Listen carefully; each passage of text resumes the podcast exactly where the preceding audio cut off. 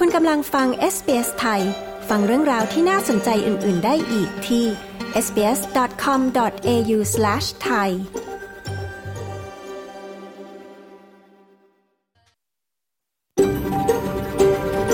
SBS A world of difference You're with SBS Thai on mobile, online and on radio คุณกำลังฟัง SBS ไทยทางโทรศัพท์มือถือออนไลน์และวิทยุ เราขอแสดงความขอบคุณเจ้าของดั้งเดิมของดินแดนที่เรากำลังกระจายเสียงจากที่นั่นในวันนี้ SBS ไทยขอแสดงความเคารพ ต่อชาววรันเจรีวอยเวรังของชาติคูลิน และต่อผู้อาวุโสทั้งในอดีตและปัจจุบัน เรายังขอแสดงความขอบคุณเจ้าของดั้งเดิม ของดินแดนชาวออบอริจิน และชาวเกาะทอร์เรสเตรททั้งหมด ที่คุณกำลังรับฟังการออกอากาศของเราจากที่นั่นในวันนี้ สวัสดีครับ ต้อนรับคุณผู้ฟังเข้าสู่ช่วงเวลาของรายการ SBS ไทย คืนนี้จันทร์ที่ 14 พฤศจิกายน พุทธศักราช 2565 คุณกำลังอยู่กับผมตินรวัตรบัญญัติ ออกอากาศสดจากห้องส่งในนครเมลเบิร์นในค่ำคืนนี้นะครับในคืนนี้เราก็มีเรื่องราวที่น่าสนใจมากมายรอคุณผู้ฟังอยู่เช่นเคยนะครับ จะเป็นเรื่องอะไรบ้างนั้น มารับฟังตัวอย่างกันก่อนนะครับ Entertainment Visa เนี่ยจริงๆแล้วมันอยู่ในวีซ่าแคตตากรีที่เรียกว่า Temporary Work Subclass 408 ซึ่งจริงๆแล้วมันก็เป็นคล้ายๆเป็นวีซ่าที่อนุญาตให้คนต่างชาติเนี่ยเข้ามาทำงานได้ชั่วคราว เป็นเรื่องๆไป คุยเจาะลึกเรื่องวีซ่าสายงานบันเทิงกับผู้เชี่ยวชาญด้านวีซ่าคนไทยคืนนี้นะครับวีซ่านี้จะเป็นอย่างไร และเครดิตของพาสปอร์ตไทยจะมีผลกับวีซ่านี้หรือไม่ ติดตามได้ในช่วงสัมภาษณ์ท้ายรายการคืนนี้นะครับ Most of the people that came along to play were international students, backpackers, newly arrived migrants. We recognised that people were coming along and enjoying it as a safe, sort of friendly place where they could meet people. กิจกรรมกีฬาชุมชนและสันทนาการในออสเตรเลียเป็นโอกาสสำหรับการหางานของผู้คนที่นี่ได้อย่างไร ช่วง Settlement Guide คืนนี้มีคำตอบ อย่าพลาดนะครับ แต่ก่อนที่จะไปรับฟังเรื่องราวที่น่าสนใจในค่ำคืนนี้ มาติดตามการสรุปข่าวประจำวันกันก่อนเช่นเคยนะครับ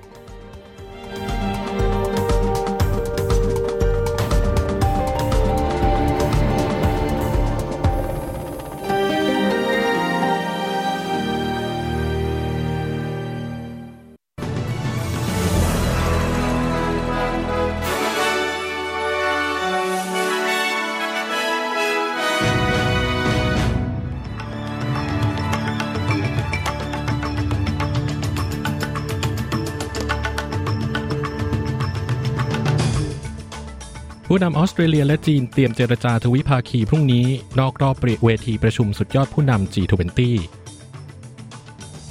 กลุ่มเพื่อสุขภาพห่วงเหตุบริษัทประกันเมดิแบงข้อมูลรั่ว เสียงถูกใช้ขู่กันโชคทรัพย์ ที่เมืองไทยนายกรับมอบแถลงการจากตัวแทนเยาวชนเอเปกย้ำรับฟังเสียงประชาชน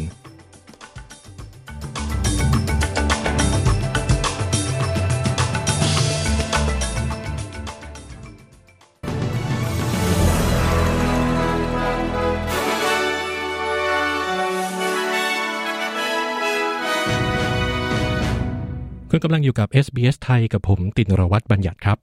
แอนโทนี อัลบานิซี นายกรัฐมนตรีออสเตรเลียยืนยันว่า จะร่วมเจรจาอย่างเป็นทางการกับประธานาธิบดีสีจิ้นผิงของจีนในวันพรุ่งนี้ นอกรอบการประชุมสุดยอด G20 ที่ประเทศอินโดนีเซีย นายกรัฐมนตรีออสเตรเลียกล่าวว่า เขาตั้งตารอการเจรจาในครั้งนี้ โดยอธิบายว่าเป็นการสนทนาเชิงสร้างสรรค์ Tomorrow I will be having a bilateral meeting with Chinese President Xi and that will take place tomorrow afternoon and I'm looking forward ในวันพรุ่งนี้ผมจะเจรจาทวิภาคีกับประธานาธิบดีสีของจีน และจะมีขึ้นในบ่ายวันพรุ่งนี้ ผมตั้งตารอการหารือในเชิงสร้างสรรค์นั้น ในวันพุธผมจะเข้าพบกับคณะมนตรียุโรป และประธานคณะกรรมการขออภัยครับ และประธานคณะกรรมาธิการยุโรป จากนั้นจะเจรจาทวิภาคีกับประธานาธิบดีฝรั่งเศสเอมานูเอลมาครง พร้อมกับนายกรัฐมนตรีโมดีของอินเดีย เช่นเดียวกับนายกรัฐมนตรีของสหราชอาณาจักรริซซี่สุนักซึ่งเพิ่งได้รับการแต่งตั้งแอนโทนีอัลบานิซีนายกรัฐมนตรีออสเตรเลียกล่าวนะครับ โดยนายกรัฐมนตรีอัลบานิซีจะพบกับประธานาธิบดีประธานาธิบดีสีจิ้นผิงในบ่ายวันพรุ่งนี้ ก่อนเข้าร่วมการเจรจาทวิภาคีอื่น ๆ ในเวทีการประชุมสุดยอดผู้นำระดับนานาชาติ ทั้งนี้การหารือทวิภาคีระหว่างผู้นำออสเตรเลียและจีนในวันพรุ่งนี้ เป็นการพบกันครั้งแรกของผู้นำทั้งสองประเทศ นับตั้งแต่ปีพุทธศักราช 2559 ที่ผ่านมา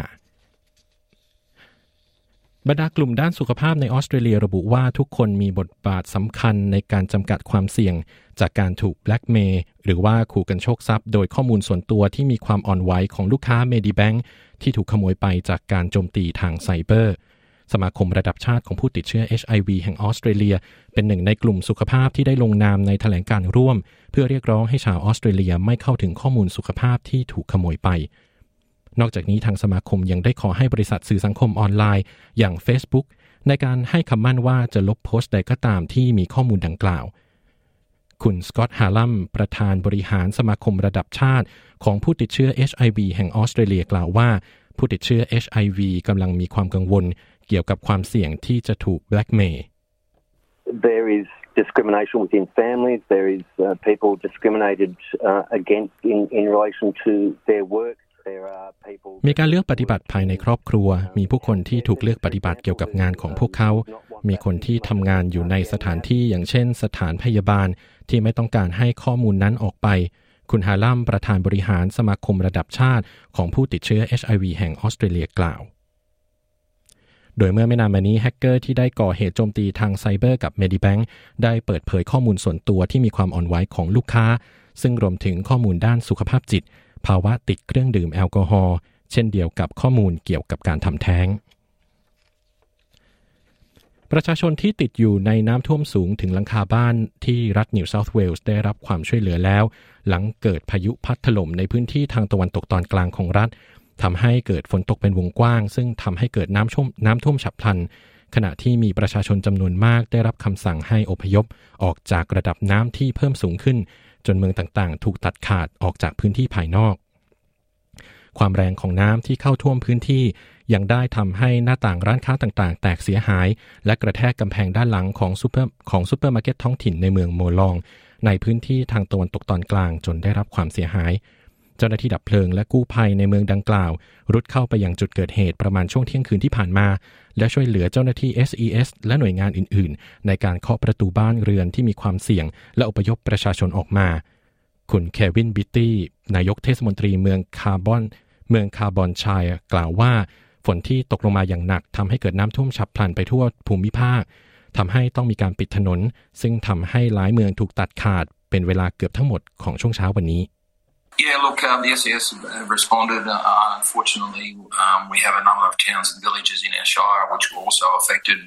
And late last night they were responding over ใช่หน่วยงาน SES ตอบสนองกับเหตุในพื้นที่ แต่โชคไม่ดีที่มีหลายเมืองและหลายหมู่บ้านในพื้นที่ของเราได้รับผลกระทบเช่นกัน และเมื่อช่วงดึกที่ผ่านมาพวกเขาก็ตอบสนองเหตุที่เมืองคารันดราซึ่งก็ได้รับความเสียหาย มีร้านค้าหลายแห่งจมอยู่ใต้น้ำโชคร้ายที่พวกเขาติดอยู่นติดอยู่ในน้ำท่วมบางส่วนโดยลำพัง และไม่สามารถกลับมาที่เมืองโมลอง ขณะที่กำลังติดอยู่ท่ามกลางน้ำท่วมฉับพลัน แต่เจ้าหน้าที่ได้กลับไปตอบสนองเหตุแล้ว และพวกเขาก็กลับมาอยู่ในเมืองแล้ว คุณเควินบิตตี้นายกเทศมนตรีเมืองคาร์บอนชายกล่าวนะครับ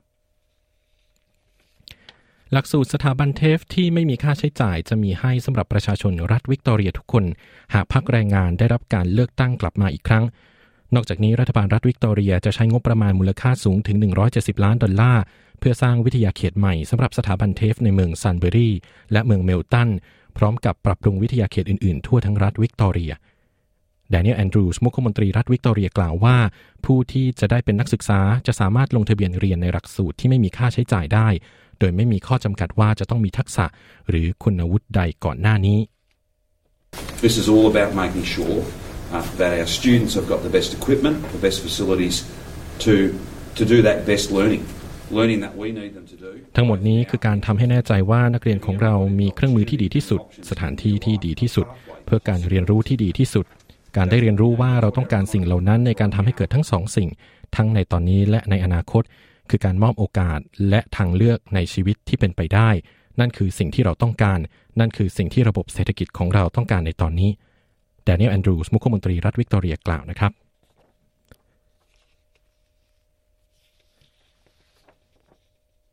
คาดว่าการเปลี่ยนแปลงดังกล่าวในรัฐวิกตอเรียจะทำให้มีประชาชนรัฐวิกตอเรียอีก 2 ล้านคน ที่จะมีสิทธิ์ลงทะเบียนเรียนในหลักสูตรฟรีของสถาบัน TAFE โดยจะมีผลกับหลักสูตรฟรีในปัจจุบัน และหลักสูตรฟรีใหม่ๆ ที่จะเพิ่มขึ้นมาในอนาคต ช่วงนี้ติดตามสถานการณ์ที่เมืองไทยนะครับ นายกรับมอบแถลงการจากตัวแทนเยาวชนเอเปกย้ำรับฟังเสียงของเยาวชน ในฐานะเสียงของคนรุ่นใหม่ และการมีส่วนร่วมของเยาวชนจะจะขับเคลื่อนพัฒนาภูมิภาคเอเชียแปซิฟิก ให้เดินหน้าอย่างเข้มแข็ง คณะผู้แทนเยาวชนจากเขตเศรษฐกิจเอเปกในโครงการ APEC Voices of the Future มอบแถลงการเยาวชนหรือ Youth Declaration ให้กับพลเอกประยุทธ์จันโอชานายกรัฐมนตรี และรัฐมนตรีว่าการกระทรวงกลาโหม ที่ตึกไทยคู่ฟ้าทำเนียบรัฐบาล ผู้แทนเยาวชนไทยกล่าวในนามคณะผู้แทนเยาวชนจากเขตเศรษฐกิจเอเปกขอบคุณนายกรัฐมนตรีที่ให้ความสำคัญ และสนับสนุนการมีส่วนร่วมของเยาวชน รวมถึงภาคส่วนที่เกี่ยวข้องในการจัดกิจกรรม APEC Voices of the Future 2022 ซึ่งเป็นโอกาสแลกเปลี่ยนประสบการณ์และมิตรภาพร่วมกัน คณะผู้แทนเยาวชนได้ร่างแถลงการเยาวชน เพื่อสารต่อประเด็นหลักที่ไทยผลักดัน ภายใต้หัวข้อเปิดกว้าง สร้างสัมพันธ์ เชื่อมโยงกันสู่สมดุล โดยประเด็น Open ให้ความสำคัญด้านการเข้าถึงการศึกษา และการเตรียมความพร้อมทักษะสำหรับอนาคต ประเด็น Connect ให้ความสำคัญเรื่องห่วงโซ่อุปทาน และประเด็น Balance สนับสนุนแนวคิด BCG พร้อมหวังว่าแถลงการนี้จะสร้างความเปลี่ยนแปลงและนำความเจริญมาสู่ภูมิภาค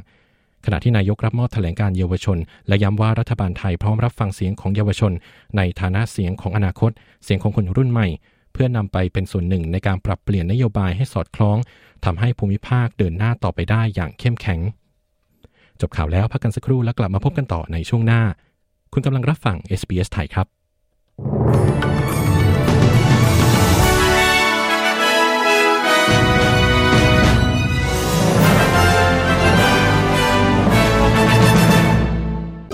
คุณกำลังอยู่กับ SBS ไทย คุณกำลังฟังรายการวิทยุ SBS ไทยกับผม ตินรวัตรบัญญัตินะครับ คุณผู้ฟังสามารถติดตาม SBS ไทยได้หลายช่องทางนะครับ ทั้งที่เว็บไซต์ของเรา sbs.com.au forward slash thai คุณผู้ฟังสามารถอ่านข่าวอัปเดตรายวัน ฟังรายการสดหรือฟังพอดแคสต์ย้อนหลัง หรือพอดแคสต์ซีรีส์ของเราได้ด้วยนะครับนอกจากนี้ทาง Facebook Page ของ SBS ไทยของเราก็อัปเดตข่าวสารทุกวันเช่นกันครับ รายการของเราออกอากาศทุกคืนวันจันทร์และวันพฤหัสบดีเวลา4ทุ่มของออสเตรเลียนะครับ มีให้ฟังหลายช่องทางเลยทีเดียวครับ ฟังรายการสดได้ทางเว็บไซต์ทางแอป SBS Radio หรือจากโทรทัศน์ดิจิทัลเลือกช่อง SBS Radio 2 นะครับ และคุณสามารถฟังรายการของเราย้อนหลังได้ในเวลาที่สะดวก ทั้งทางเว็บไซต์ของเราหรือทางแอปพลิเคชันฟังพอดแคสต์ตามแพลตฟอร์มต่างๆ ก็ได้เช่นกันนะครับช่วง Settlement Guide ในค่ำคืนนี้ ในช่วงหน้านะครับเรามีเรื่องราวของกิจกรรมกีฬา และกิจกรรมสันทนาการในออสเตรเลีย ที่อาจกลายเป็นโอกาสดีๆนะครับนอกจากจะได้สุขภาพแล้ว ก็ยังเป็นโอกาสที่ดีในการหางานและต่อยอดเส้นทางอาชีพของคุณได้ด้วยนะครับเรื่องราวจะเป็นอย่างไร ติดตามฟังได้ในช่วงหน้าครับส่วนในช่วงนี้นะครับไปติดตามประเด็นความปลอดภัยทางไซเบอร์ ซึ่งกำลังเป็นที่พูดถึงกันอยู่ในตอนนี้ ในกรณีของบริษัทประกัน Medibank ที่ตอนนี้ตำรวจระบุที่ตอนนี้ตำรวจระบุตัวผู้ต้องสงสัยได้แล้วนะครับ ติดตามรับฟังในช่วงข่าวและสถานการณ์ปัจจุบัน เชิญรับฟังครับ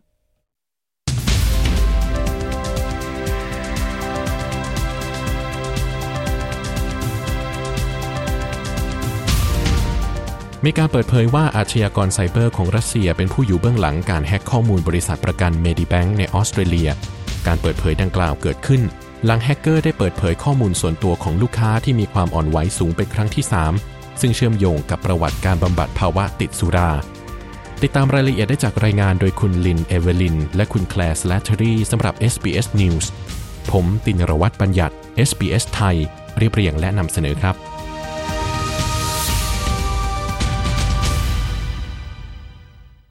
คุณเอเลนฉางคือหนึ่งในลูกค้านับล้านรายของ Medibank ที่ได้รับผลกระทบจากการโจมตีทางไซเบอร์ Of course, I worried about it,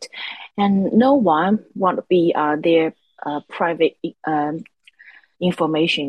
to go to public. No one. แน่นอนว่าฉันกังวลเกี่ยวกับเรื่องนี้ ไม่มีใครอยากให้ข้อมูลส่วนตัวของพวกเขาเปิดเผยสู่สาธารณะ โดยเฉพาะประวัติทางการแพทย์ ที่ไหนที่คุณไปเคลมเอ็กซ์ตร้าคุณทำงานอะไร มันเป็นเรื่องอ่อนไหวมาก ไม่มีใครต้องการแบบนั้น ฉันเป็นห่วงจริง ๆ คุณช้างกล่าว เมื่อ Medibank ปฏิเสธที่จะจ่ายค่าไถ่ข้อมูล 15 ล้านดอลลาร์ เหล่าแฮกเกอร์ได้ตัดสินใจเปิดเผยข้อมูลชุดที่ 3 ซึ่งมีบันทึก 240 รายการ ที่มีรายงานว่ามีความเชื่อมโยงกับลูกค้าที่มีปัญหาเกี่ยวกับเครื่องดื่มแอลกอฮอล์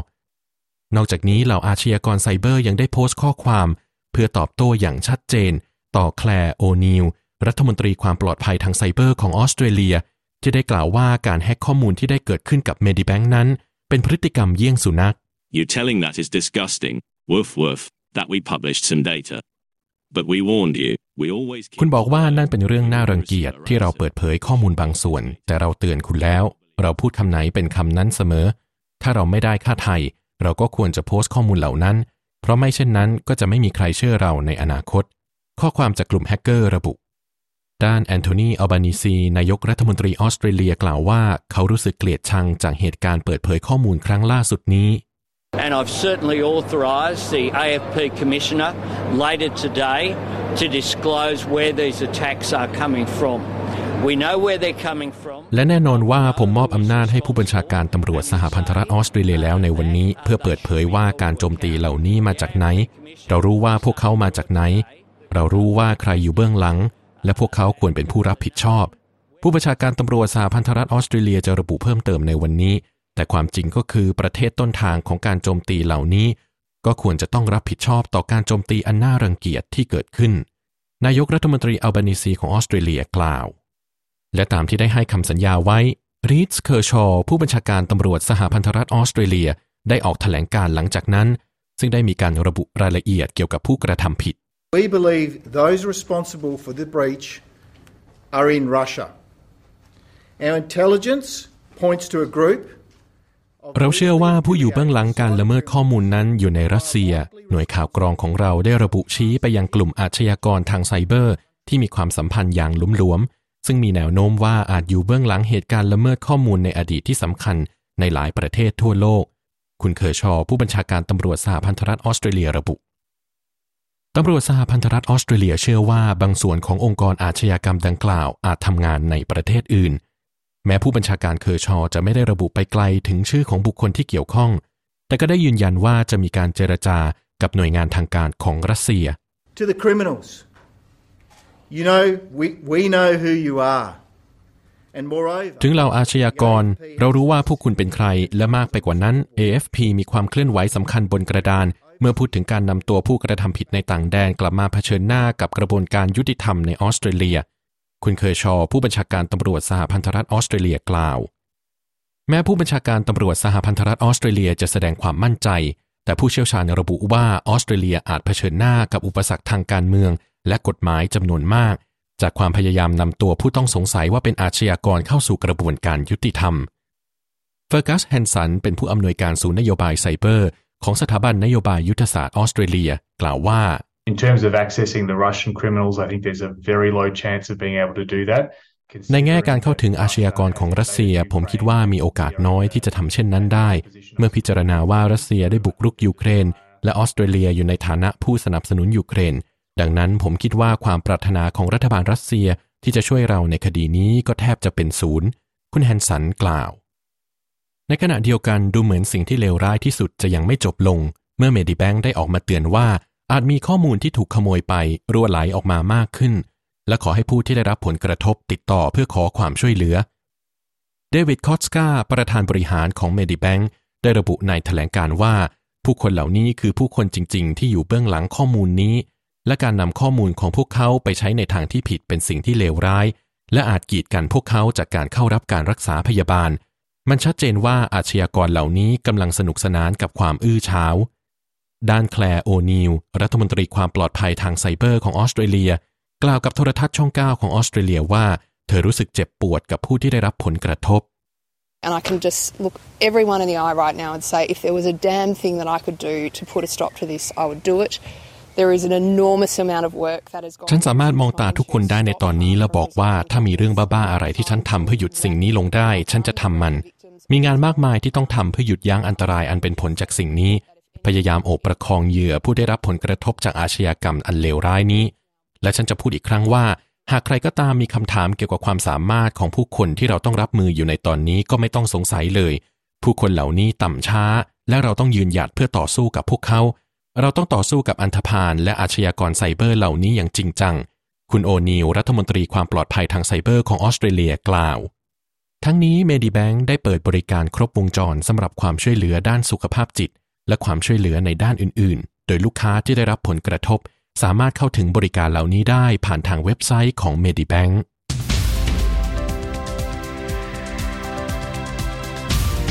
ที่ผ่านไปเป็นรายงานโดยคุณลิน เอเวลิน และคุณแคลร์สแลตเทอรี่สำหรับ SBS News เรียบเรียงและนำเสนอโดยตินรวัตรบัญญัติ SBS ไทย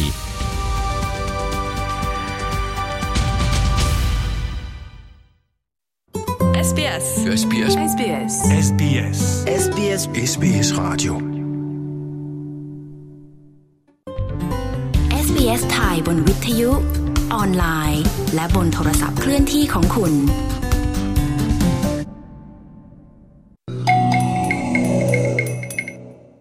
คุณกำลังอยู่กับรายการวิทยุ SBS ไทยกับผมตินรวัตรบัญญัตินะครับ ตอนนี้ SBS ไทยก็ได้เปิดตัวเว็บไซต์ชมใหม่นะครับ ตัวอักษรใหญ่อ่านง่าย และรวบรวมข่าวสารจากในออสเตรเลียรวมถึงเรื่องราวจากชุมชนไทยที่น่าสนใจ ย่อไว้เพียงปลายนิ้วของคุณนะครับ ติดตามเว็บไซต์ชมใหม่ของเราได้ที่ sbs.com.au/thai นะครับ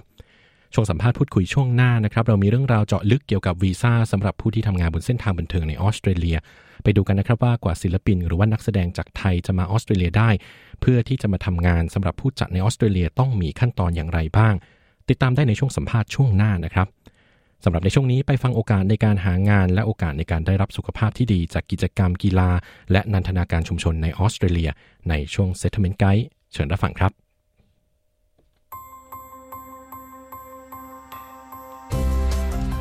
นี่คือพอดคาสต์ของ SBS Radio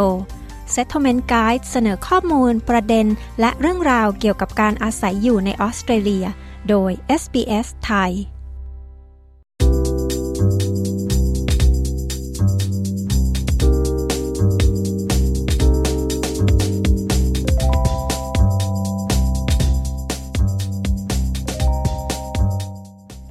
ออกกำลังกายอย่างสม่ำเสมอนะคะทำให้มีสุขภาพร่างกาย และใจที่แข็งแรง คุณสามารถเป็นส่วนหนึ่งของกีฬาทุกระดับในออสเตรเลียได้ กีฬาชุมชนนะคะ มักจัดเพื่อสันทนาการ ทุกคนสามารถเข้าร่วมได้ และผู้อพยพใหม่ อาจคาดไม่ถึงว่ามีผลประโยชน์อะไรบ้าง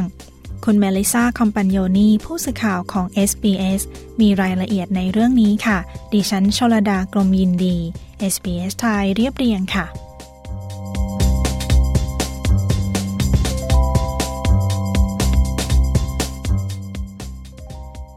สนามฟุตบอลใจกลางเมืองเมลเบิร์นได้กลายเป็นสถานที่แลกเปลี่ยนวัฒนธรรม และความหลากหลายของทีมฟุตบอล Melbourne Social Soccer หรือชื่อย่อ MSS แต่เดิมนะคะ MSS เป็นกลุ่มคนที่รวมตัวกัน เพื่อเล่นฟุตบอลเท่านั้น คุณไมเคิลแมคอาร์เธอร์หนึ่งในผู้ก่อตั้งกล่าว โดยปัจจุบันได้กลายเป็นสโมสรฟุตบอลที่ใหญ่ที่สุดของรัฐวิกตอเรีย Most of the people that came along to play were international students, backpackers, newly arrived migrants. We recognised that people were coming along and enjoying it as a safe, sort of friendly place where they could. โดยส่วนใหญ่คนที่มาเล่นมักเป็นนักศึกษาต่างชาติ นักท่องเที่ยวแบ็คแพคและผู้อพยพใหม่ เราเห็นหลายคนชอบและเข้ามาร่วมทีม เพราะเป็นกลุ่มที่ปลอดภัย พวกเขาสามารถพบปะผู้คนและทำในสิ่งที่พวกเขาเคยทำที่ประเทศบ้านเกิดได้ ในสภาพแวดล้อมที่เป็นมิตร เราไม่ฝึกหนัก เราแค่มาเจอกันในวันเสาร์หรือระหว่างสัปดาห์ เป็นเกมที่สนุก มีการแข่งขันแต่เราไม่ได้เล่นเพื่อไปเข้าชิงชนะเลิศ เป็นแค่เกมแค่ครั้งเดียวต่อสัปดาห์ ที่เล่นกับทีมอื่น ๆ สลับกันไป เรามีค่าเข้าร่วมแข่งขันในเกมประมาณ 10 ดอลลาร์ คุณสามารถเข้าร่วมได้โดยไม่จำกัดทักษะ หรือระดับความแข็งแรงของร่างกาย คุณแม็กอาเชอร์กล่าวว่าหลายคนเข้าร่วมด้วยเหตุผลหลายประการ Obviously, there's fitness benefits, people getting out of the house and getting some activity. And whether this is people's primary purpose or not, people have formed quite good friendships through the group. And so we will sometimes. แน่นอนมันมีประโยชน์เรื่องความแข็งแรงมากมาย พวกเขาออกจากบ้าน และทำกิจกรรม และไม่ว่านี่เป็นจุดประสงค์หลักของพวกเขาหรือไม่ก็ตาม พวกเขาสร้างความสัมพันธ์อันดีในกลุ่ม และบางครั้งเราพบกันนอกสนามอีกด้วย บางครั้งเราจะไปดื่มกันหลังจบเกม ยังมีเกมสำหรับผู้หญิงเช่นกันในวันเสาร์และกลุ่มผู้หญิง พบปะกันมากกว่าพวกเรา อันที่จริงแล้วกลุ่มผู้หญิงโตขึ้นอย่างรวดเร็ว และกลายเป็นกลุ่มที่สนิทกันมาก ยังมีผู้หญิงที่มีพื้นเพด้านวัฒนธรรมที่หลากหลายกำลังหาเส้นทางเข้าร่วมเล่นกีฬาอีกมาก คุณโมลีนาแอสทานีผู้ก่อตั้งกลุ่มกีฬาเพื่อสตรีที่มีภูมิหลังวัฒนธรรมหลากหลาย หรือชื่อย่อ MWIS กลุ่มที่ส่งเสริมให้ผู้หญิงที่มีความหลากหลายทางวัฒนธรรม เข้าร่วมเล่นกีฬาเพื่อจุดประสงค์ เรื่องการเพิ่มความสามารถ มีสุขภาวะที่ดี ความรู้สึกว่าเป็นส่วนหนึ่งของชุมชน และตระหนักถึงอุปสรรคต่างๆ ที่ผู้หญิงหลายคนต้องเผชิญ They differ from culture to culture, but for most of the communities, it is the gender norms and the traditional role of women in societies. There's also lack of safe and welcoming environments. The existing culture and sporting วัฒนธรรมของพวกเขาแตกต่างกันไป แต่อุปสรรคส่วนมากเป็นบรรทัดฐานเรื่องเพศ และบทบาททางสังคมตามประเพณี ยังมีเรื่องของการขาดสภาพแวดล้อมที่ปลอดภัย และเป็นมิตร วัฒนธรรมดั้งเดิมของสโมสรกีฬาหลายแห่ง อาจมีผู้ชายเป็นผู้นำ วัฒนธรรมของชนผิวขาว และบางครั้งมีการดื่มแอลกอฮอล์ซึ่งอาจเป็นเรื่องที่น่ากลัวสำหรับผู้หญิงจากต่างวัฒนธรรม อาจมีเรื่องการเงินด้วยทำให้กีฬาไม่เป็นเรื่องที่นับว่าสำคัญ และบางวัฒนธรรม มุ่งเน้นเรื่องของวิชาการมากกว่ากีฬา MWIS ส่งเสริมแนวความคิดอย่างเช่น กีฬาเฉพาะผู้หญิงที่มีกรรมการและโค้ชเป็นผู้หญิง การสวมใส่ฮิจาบ เล่นกีฬา กีฬาสำหรับผู้หญิงที่มีบุตร และส่งเสริมให้มีคณะกรรมาการด้านกีฬาที่เป็นผู้หญิง การเล่นกีฬาช่วยให้ผู้หญิงสามารถปรับตัวเข้ากับวิถีชีวิต และการทำงานในออสเตรเลีย คุณแอสทานีกล่าว It gives you the confidence, self-esteem, and empowers you. It helps you overcome issues of isolation and depression in a new country, find peer support from sporting groups, develop camaraderie. กีฬาช่วยสร้างความมั่นใจและความภูมิใจในตนเอง และสร้างพลังให้แก่ทุกคน ช่วยให้คุณเอาชนะปัญหาเรื่องความโดดเดี่ยว และภาวะซึมเศร้า ในการอยู่ในประเทศใหม่ ช่วยหาเพื่อนได้จากกลุ่มกีฬา สร้างความสัมพันธ์ฉันเพื่อนช่วยเหลือกัน ความแข็งแรง และบางครั้งความเชื่อมั่นในตนเอง เพื่อที่จะออกจากความสัมพันธ์ที่มีความรุนแรง ยังช่วยให้รู้สึกเหมือนเป็นส่วนหนึ่งของประเทศใหม่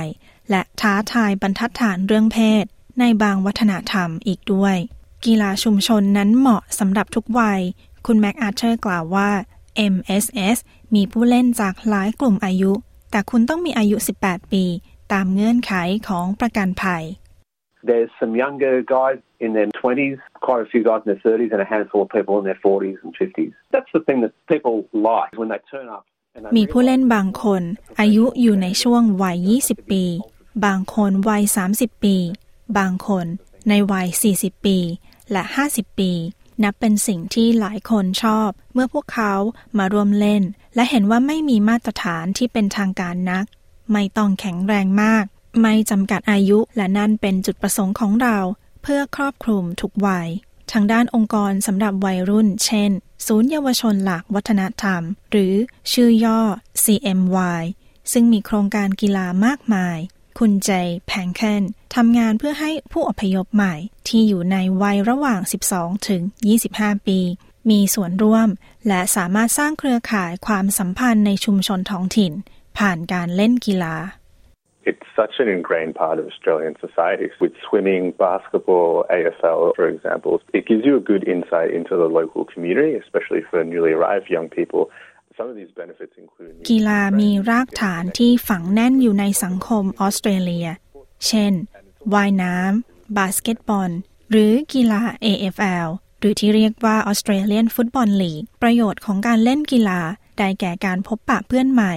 การหาโอกาสในการทำงาน ผ่านสโมสรกีฬาท้องถิ่น และเสริมสร้างสุขภาพกาย และใจที่ดีสำหรับวัยรุ่น นอกจากนี้ยังมีการจัดโครงการกีฬาหลังเลิกเรียน ซึ่งนับเป็นส่วนหนึ่งของโครงการสนับสนุนการเปลี่ยนผ่าน ในย่านเมืองโฮมของเมลเบิร์น So we collaborate with the Broadmeadows Leisure Centre to do afternoon futsal, volleyball, basketball and swimming. What we do as well is have employment opportunities to learn like soccer accreditation, basketball. เราร่วมงานกับศูนย์นันทนาการ Broadmeadows จัดการแข่งขันฟุตซอลวอลเลย์บอล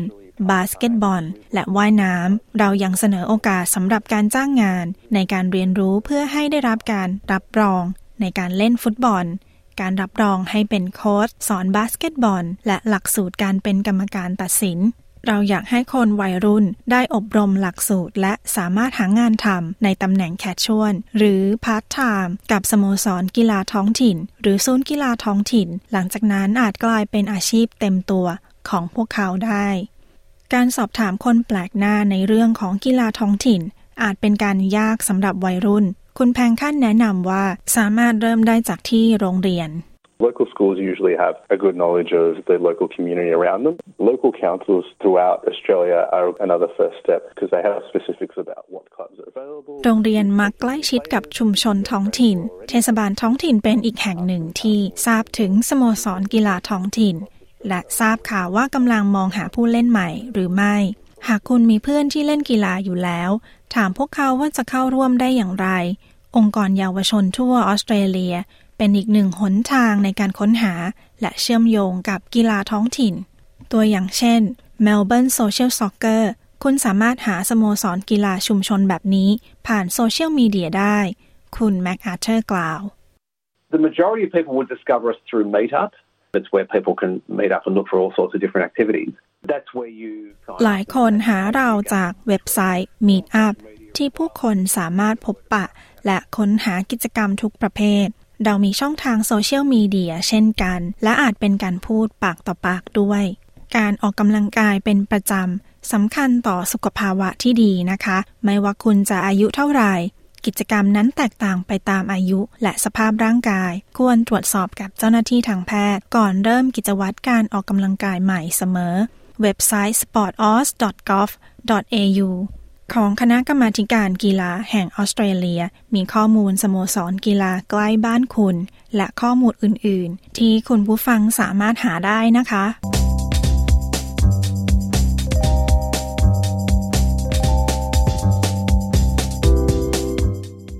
และที่จบไปนั้นคือคู่มือการอพยพตั้งถิ่นฐาน เรื่องการเข้าร่วมเล่นกีฬาในออสเตรเลีย ซึ่งอาจสามารถต่อยอดเป็นการสร้างเครือข่ายและหางานได้นะคะ โดยคุณเมเลซาคอมปันโยนีดิฉันชลดากรมยินดี SBS ไทยเรียบเรียงค่ะ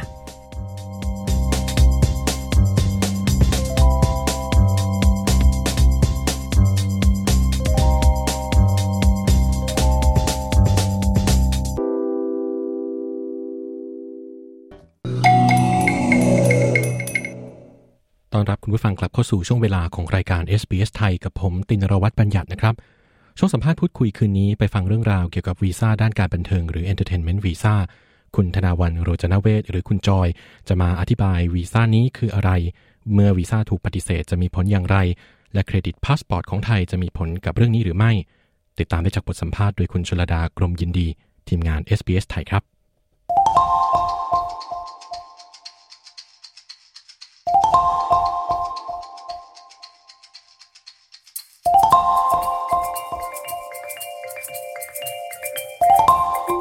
คุณธนาวันโรจนเวศหรือคุณจอยนะคะ ผู้เชี่ยวชาญเรื่องวีซ่าเป็น Migration Agent ที่ลงทะเบียนในออสเตรเลีย จะมาอธิบายว่า Entertainment Visa คืออะไร และเมื่อถูกยกเลิกวีซ่าจะมีผลอย่างไร และเครดิตพาสปอร์ตไทยจะมีผลในเรื่องนี้หรือไม่ ดิฉันชลดากรมยินดี SBS ไทยรายงานค่ะ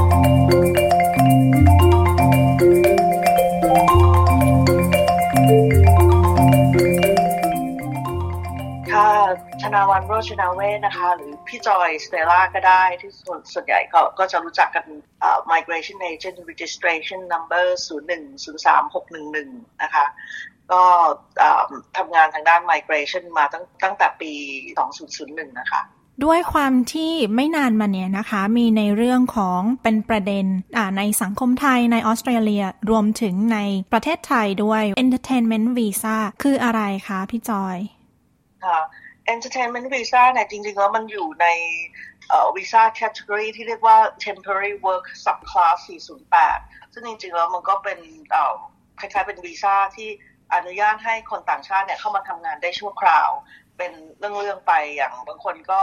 เข้ามาทำงานอื่นๆที่แบบไม่ไม่ต้องไม่ได้ต่อเนื่องนานอะไรอย่างเงี้ยค่ะ แต่ว่า entertainment visa มันจะอยู่ในสตรีมที่เรียกว่า entertainment activity stream ซึ่งสำหรับให้สำหรับพวกศิลปิน นักแสดงนักร้อง comedy ทั้งหลายอะไรอย่างเงี้ยค่ะ เข้ามาแสดงหรือไม่ก็รายการทีวีที่เข้ามาถ่ายทำพวกนี้จะต้องขอ Entertainment Visa subclass 408 เข้ามา เพื่อที่จะทำงานได้ชั่วคราวในออสเตรเลียค่ะ ก็คือเหมือนกับว่าให้สามารถได้รับอนุญาตให้มาทำงาน ในด้านการบันเทิงได้ถูกต้องตามกฎหมายในออสเตรเลียอย่างนี้ประมาณนี้ไหมคะค่ะใช่ค่ะใช่ค่ะทำงานด้านการบันเทิงและการแสดง เมื่อกี้คุณจอยพูดว่าเป็นแบบคอมเมเดียนก็ได้ด้วยคือ อันนี้นี่มันครอบคลุมแบบคนกลุ่มไหนบ้างคะพวกดีเจพริตตี้หรือแม้กระทั่งศิลปินที่มาแสดงงานศิลปะด้วยอย่างนี้ไหมคะ ค่ะ ครอบคลุมด้วยค่ะ ไม่ว่าจะเป็นงานอะไรที่ที่เป็นงานแสดงงาน รื่นเริงงานบันเทิงดีเจหรือว่าพริตตี้มาโปรโมทสินค้าหรืออะไรอย่างเงี้ยค่ะ ก็ก็ต้องขอ subclass 408 มา แล้วอย่างนี้พวกอ่าบล็อกเกอร์หรือ vlogger ที่เขามาถ่ายทำแล้วไปออกรายการอย่างเงี้ยค่ะ อย่างสมมติว่าลง YouTube แล้วก็เขาก็ได้เงินด้วยอันนี้ เพื่อให้ถูกต้องในต้องขอ Entertainment Visa ด้วยหรือเปล่าคะไม่ไม่ใช่นะคะ ถ้าเกิดเขาไม่ได้มา ถ่ายทำเป็นแบบว่าเป็นเขาเรียกเป็นรายการทีวี หรืออะไรแต่ส่วนใหญ่แล้วพวกบล็อกเกอร์พวกยูทูบเบอร์เนี่ยเขาจะเข้ามาด้วย visitor business activity จะเป็นวีซ่า subclass 600 ที่เป็น business จะเข้ามาทำ business ระยะสั้นๆ อะไรอย่างเงี้ยค่ะ ถ้าอย่างนั้นเนี่ยทำไมถึงต้องขอวีซ่านี้เพื่อเพื่อเข้ามาในออสเตรเลียคะ มันก็เหมือนกับทุกๆ คนต่างชาติทุกๆคนที่เข้ามาในออสเตรเลียก็ต้องมีวีซ่าชนิดใดชนิดหนึ่งใช่ไหมคะคือถ้าเกิดว่าจะเข้ามาท่องเที่ยวก็ต้องขอวีซ่าท่องเที่ยว จะเข้ามาเรียนก็ต้องขอวีซ่านักเรียน หรือว่าจะเข้ามาทำธุรกิจก็ต้องขอวีซ่าธุรกิจหรือ investment หรืออะไรก็แล้วแต่ให้ให้มันตรงกับจุดประสงค์ที่เราจะเข้ามา ทีนี้จะเข้ามาทำการแสดงเป็นศิลปินเข้ามา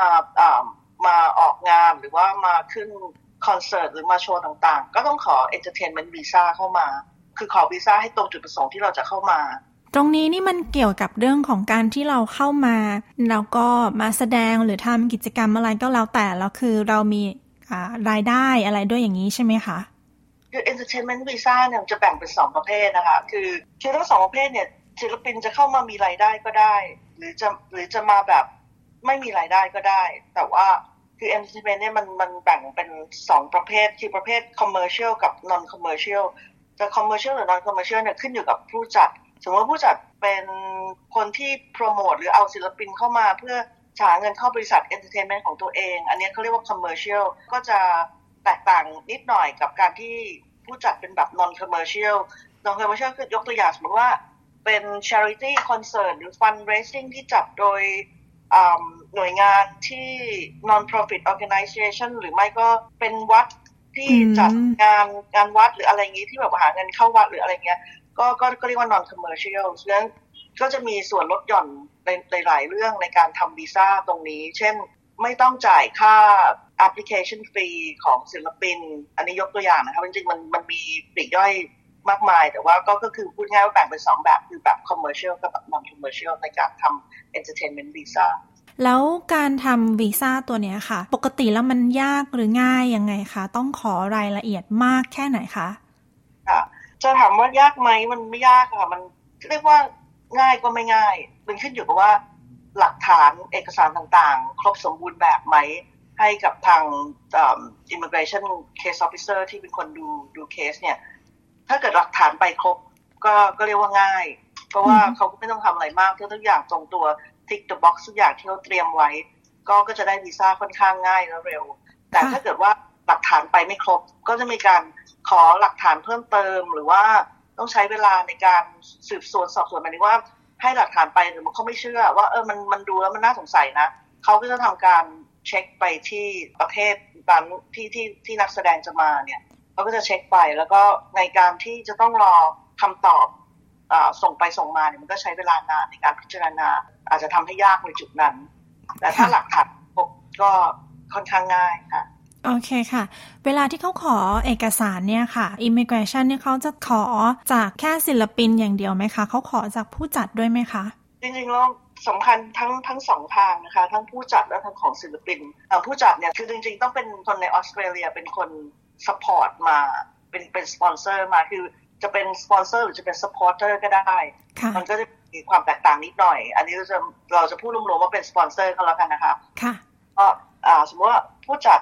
เป็นสปอนเซอร์เนี่ยในออสเตรเลียเป็นหน่วยงานที่น่าเชื่อถือมีใบ registration ต่างๆ พร้อมเป็นหน่วยงานที่ไม่มีไม่มีประวัติด่างพร้อยอะไรที่บอกว่าสมมติเอาคนมาแล้ว มีปัญหาว่าไม่กลับหรืออะไรอย่างเงี้ยค่ะ อันนั้นก็คือจะบลักลิสต์มานิดนึงว่าเอออันเนี้ยมีประวัติที่ถ้าเอามาแล้วไม่โปร่งใสอะไรเงี้ยก็จะก็จะทำให้สปอนเซอร์ได้ยากหน่อยแต่ถ้าเกิดทุกอย่างทุกทุกอย่างไม่มีปัญหาอะไรสปอนเซอร์ก็ก็ก็ส่งหลักฐานว่ามีใบ registration ว่าเป็นหน่วยงานแบบไหนแบบไหน ถ้าเป็น non commercial หรือเป็น charity หรือเป็นอะไรอย่างเงี้ยก็มี registration ให้เขาดูว่าเป็นเรื่องจริง แล้วก็มีหลักฐานการเงิน ว่าเราสามารถที่จะดูแลศิลปินที่เราเอามาได้ จริงๆแล้วมันก็ไม่ได้ว่าเป็นเป็นหลักแบบต้องต้องเยอะแยะหรืออะไรที่ต้องโชว์นะคะ เอาแค่พอสมน้ำสมเนื้อ สมมติเราจะเอามาสักสิบคน เรามีสักพอที่จะดูแลเขาได้ภายในระยะเวลาที่เรา propose ไปว่าสมมติสิบวันอะไรอย่างเงี้ยค่ะ ก็สัดส่วนก็ต้องต้องต้องสมน้ำสมเนื้อ แล้วก็สมเหตุสมผลในการที่ ที่เขาจะพิจารณาว่าถ้าเกิดว่าศิลปินมาแล้วมีความสามารถในการดูแลเขาได้ไหมไม่ใช่เอามาแล้วลอยแพแล้วหกระเหินไม่มีที่พักอะไรอย่างเงี้ยค่ะก็หลักๆก็ก็จะดูตรงนี้แหละค่ะว่ามีตั๋วเครื่องบินให้เขาไปกลับไหมมีที่พักที่จองแล้วหรือเปล่า มีโปรแกรมต่างๆไหมที่เล่นวันไหนยังไงบ้าง แล้วก็จริงๆแล้วที่สำคัญอีกอย่างนึงคือต้องมี contract of engagement ว่าเราจะดูแลเขาแบบไหน คือว่า มีการจ่ายเงินให้ถูกต้องตามเรทของ Fair Work Australia ไหมในในการเอาเข้ามาหนึ่งอาทิตย์เนี่ยให้เงินเขาเท่าไหร่ หรือจะให้เป็นอย่างอื่นหรือเป็นอะไรยังไง ก็ต้องอธิบายให้ละเอียดนิดนึงอะค่ะตามนี้ก็ไม่น่าจะมีปัญหายังไงก็ได้วีซ่ามีรายละเอียดเยอะมากเลยนะคะ เนี่ยแล้วแล้วคุณจอยคิดว่าอะไรคือกฎเกณฑ์ที่ Immigration เขาจะใช้ในการตัดสินใจว่าเขาจะให้คนนี้ผ่านหรือไม่ผ่านนะคะ ก็ต้องต้องมีโปรไฟล์ของศิลปินนะคะว่าคนนี้ถ้าถ้าเกิดว่าเราเคลมว่าคนนี้เป็นศิลปินนักร้องโด่งดัง เราก็ต้องมีหลักฐานมาโชว์ เช่น YouTube คลิปที่เขา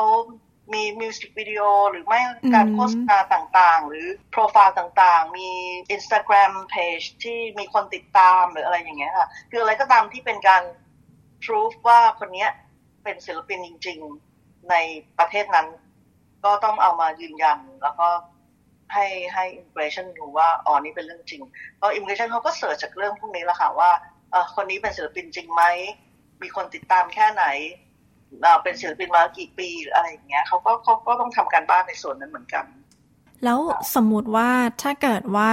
Immigration เขาเกิดปฏิเสธที่จะให้เข้ามาด้วยวีซ่าตัวนี้นะคะ จะมีผลยังไงบ้างคะทั้งกับศิลปินอย่างเงี้ยค่ะ อย่างตัวอย่างเช่นศิลปินเนี่ยจะถูกแบนห้ามเข้าออสเตรเลียไปเลย 3 ปีไหมคะ เหมือนที่เคยเกิดกับนักเทนนิสชื่อดังเมื่อต้นปีเนี้ยค่ะ ที่เขาโดนแบนห้ามเข้าไปเลยอย่างเงี้ยค่ะอ๋อค่ะก็ ไม่ไม่ไม่เกี่ยวนะคะเพราะว่ามันจะต่างกันเพราะว่าจะถูกปฏิเสธหรือถูกยกเลิก คือในกรณีนักเทนนิสเนี่ยเดี๋ยวเอาพูดถึงเคสนั้นก่อนแล้วกันนะในกรณีนักเทนนิสเนี่ยเขาเข้ามาแล้วแล้วก็ถูกยกเลิก คือเขาเขาเข้ามาด้วยวีซ่าใดวีซ่าหนึ่งเนี่ยนะคะ น่าจะเป็น 408 ที่เหมือนกันนี่แหละค่ะค่ะเขาเข้ามาแล้วเนี่ยแล้วถูกยกเลิก รู้สึกว่าถ้าถ้าจำไม่ผิดน่าจะเป็นเรื่องไม่ดีแคลร์ว่าเรื่องโควิดใช่ไหมคะใช่ค่ะใช่ค่ะนั่นก็คือว่ามันมีความผิดตรงนั้น เขาถูกยกเลิกวีซ่าด้วยสาเหตุนั้นแบบปิดบังข้อมูล อันนั้นน่ะเขาจะถูกถูกแบนสามปีไม่ให้เข้ามาค่ะ แต่ว่าในกรณีที่นักแสดงหรือ artist คนไทยที่จะขอมาเล่นคอนเสิร์ตแต่ว่าถูกปฏิเสธไม่ให้มา นั่นคือนั่นคือ refuse ไม่ใช่ cancel ถ้า refuse จาก offshore เนี่ยก็คือก็แค่เข้ามาไม่ได้นะณเวลานั้นตามขอไป แต่จะไม่ถูกแบน เพราะเขาไม่ได้ทำผิดกฎอะไร คือ immigration แค่ไม่เชื่อณจุดนั้น ถ้าเกิดมีหลักฐานมาเพิ่มเติมทีหลังว่า อ๋อโอเค ฉันมีหลักฐานมาเพิ่มนะ เขาก็เขาเริ่มก็เริ่มพิจารณาใหม่ก็ท่านั้นเนี่ยถือเป็น fresh application ไม่เกี่ยวกับของเก่าละก็จะไม่ไม่ไม่ได้ถูกแบนนะคะ ตรงนี้ค่ะ ถ้า refuse ไม่ถูกแบน ถ้าเกิด cancel ใช่ถูกแบนทางด้านของผู้จัดล่ะคะ ด้วยความที่เขาถูกปฏิเสธหรือว่า refuse เนี่ยค่ะ แล้วจะมีประวัติที่ไม่ดีติดตัวไปไหมคะ มายถึงว่าในในในส่วนของผู้จัดใช่ไหมคะใช่ค่ะ ไม่น่าจะเกี่ยวอะไรนะคะ ถ้าเกิดเขาไม่เคยมีประวัติว่าเอานักร้องมาแล้วทำผิดกฎอ๋อเช่นโดดไม่กลับหรืออะไรอย่างเงี้ยหรือผิดกฎค่ะวีซ่าอย่างใดอย่างหนึ่ง อันนั้นคือสปอนเซอร์เนี่ยเขาต้องเซ็นอยู่แล้ว เซ็นรับรอง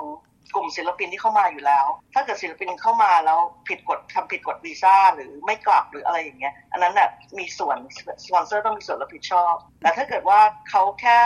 ยื่นไปแล้วถูกปฏิเสธ ณเวลานั้น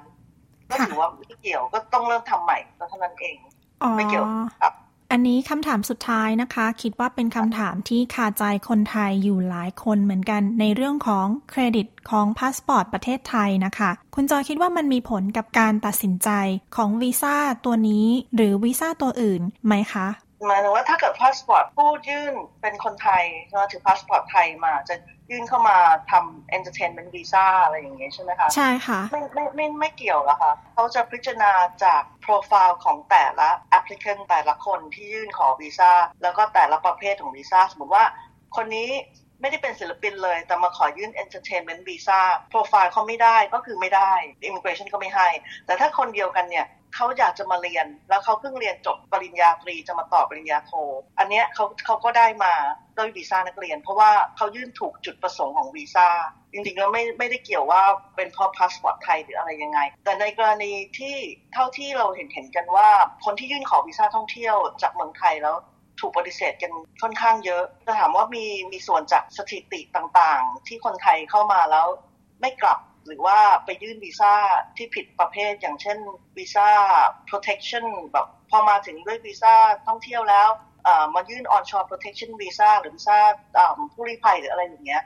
ซึ่งตัวเลขค่อนข้างสูง อันนี้จะมีผลกับการพิจารณาวีซ่าท่องเที่ยวมากกว่า แต่วีซ่าอื่นๆ ไม่ค่อยจะไม่ค่อยจะเกี่ยวเท่าไหร่นะคะตามความคิดเห็นของพี่นะครับไม่น่าจะเกี่ยวเท่าไหร่ แต่ว่าถ้าเป็นวีซ่านักเรียนถ้าจะมาเรียนแบบโรงเรียนที่มีประวัติว่า นักเรียนมาแล้ว ไม่เรียนจริงจัง คือมาแล้วจะแบบว่ามีปัญหาบ่อยๆ เช่นอะพอจบแล้วก็ปล่อยวีซ่าขาด หรือว่าไปไปยื่น protection visa ต่อหรืออะไรอย่างเงี้ย เป็นจำนวนมากขึ้นมากขึ้น ก็ immigration เขาเก็บสถิติแล้วค่ะ ว่าโรงเรียนนี้เอานักเรียนมาแล้วก็คล้ายๆเป็น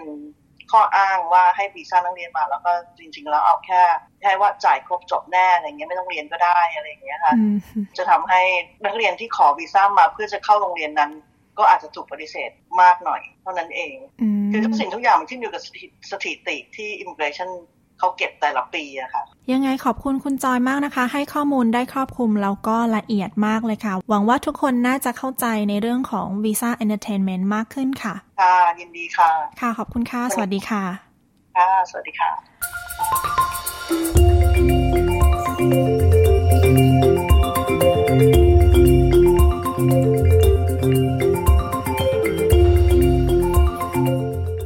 ค่ะ ที่จบไปนั้นนะคะ คือบทสัมภาษณ์คุณธนาวันโดยจนาเวทหรือคุณจอย Migration Agent ที่ออสเตรเลียนะคะ กับเรื่องของ Entertainment Visa ค่ะ ดิฉันชลดากรมยินดี SBS ไทยรายงานค่ะ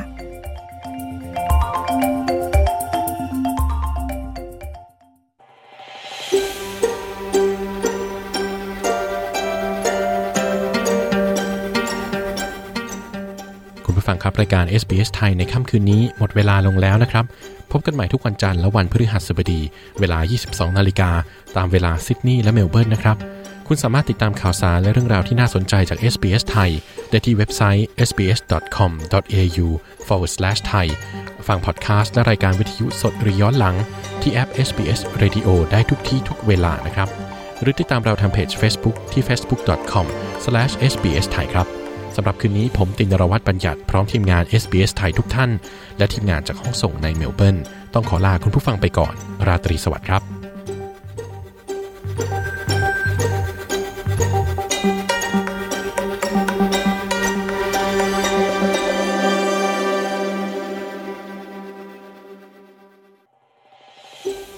ต้องการฟังเรื่องราวน่าสนใจแบบนี้อีกใช่ไหม ฟังได้ทาง Apple Podcast Google Podcast Spotify หรือที่อื่น ๆ ที่คุณฟัง podcast ของคุณ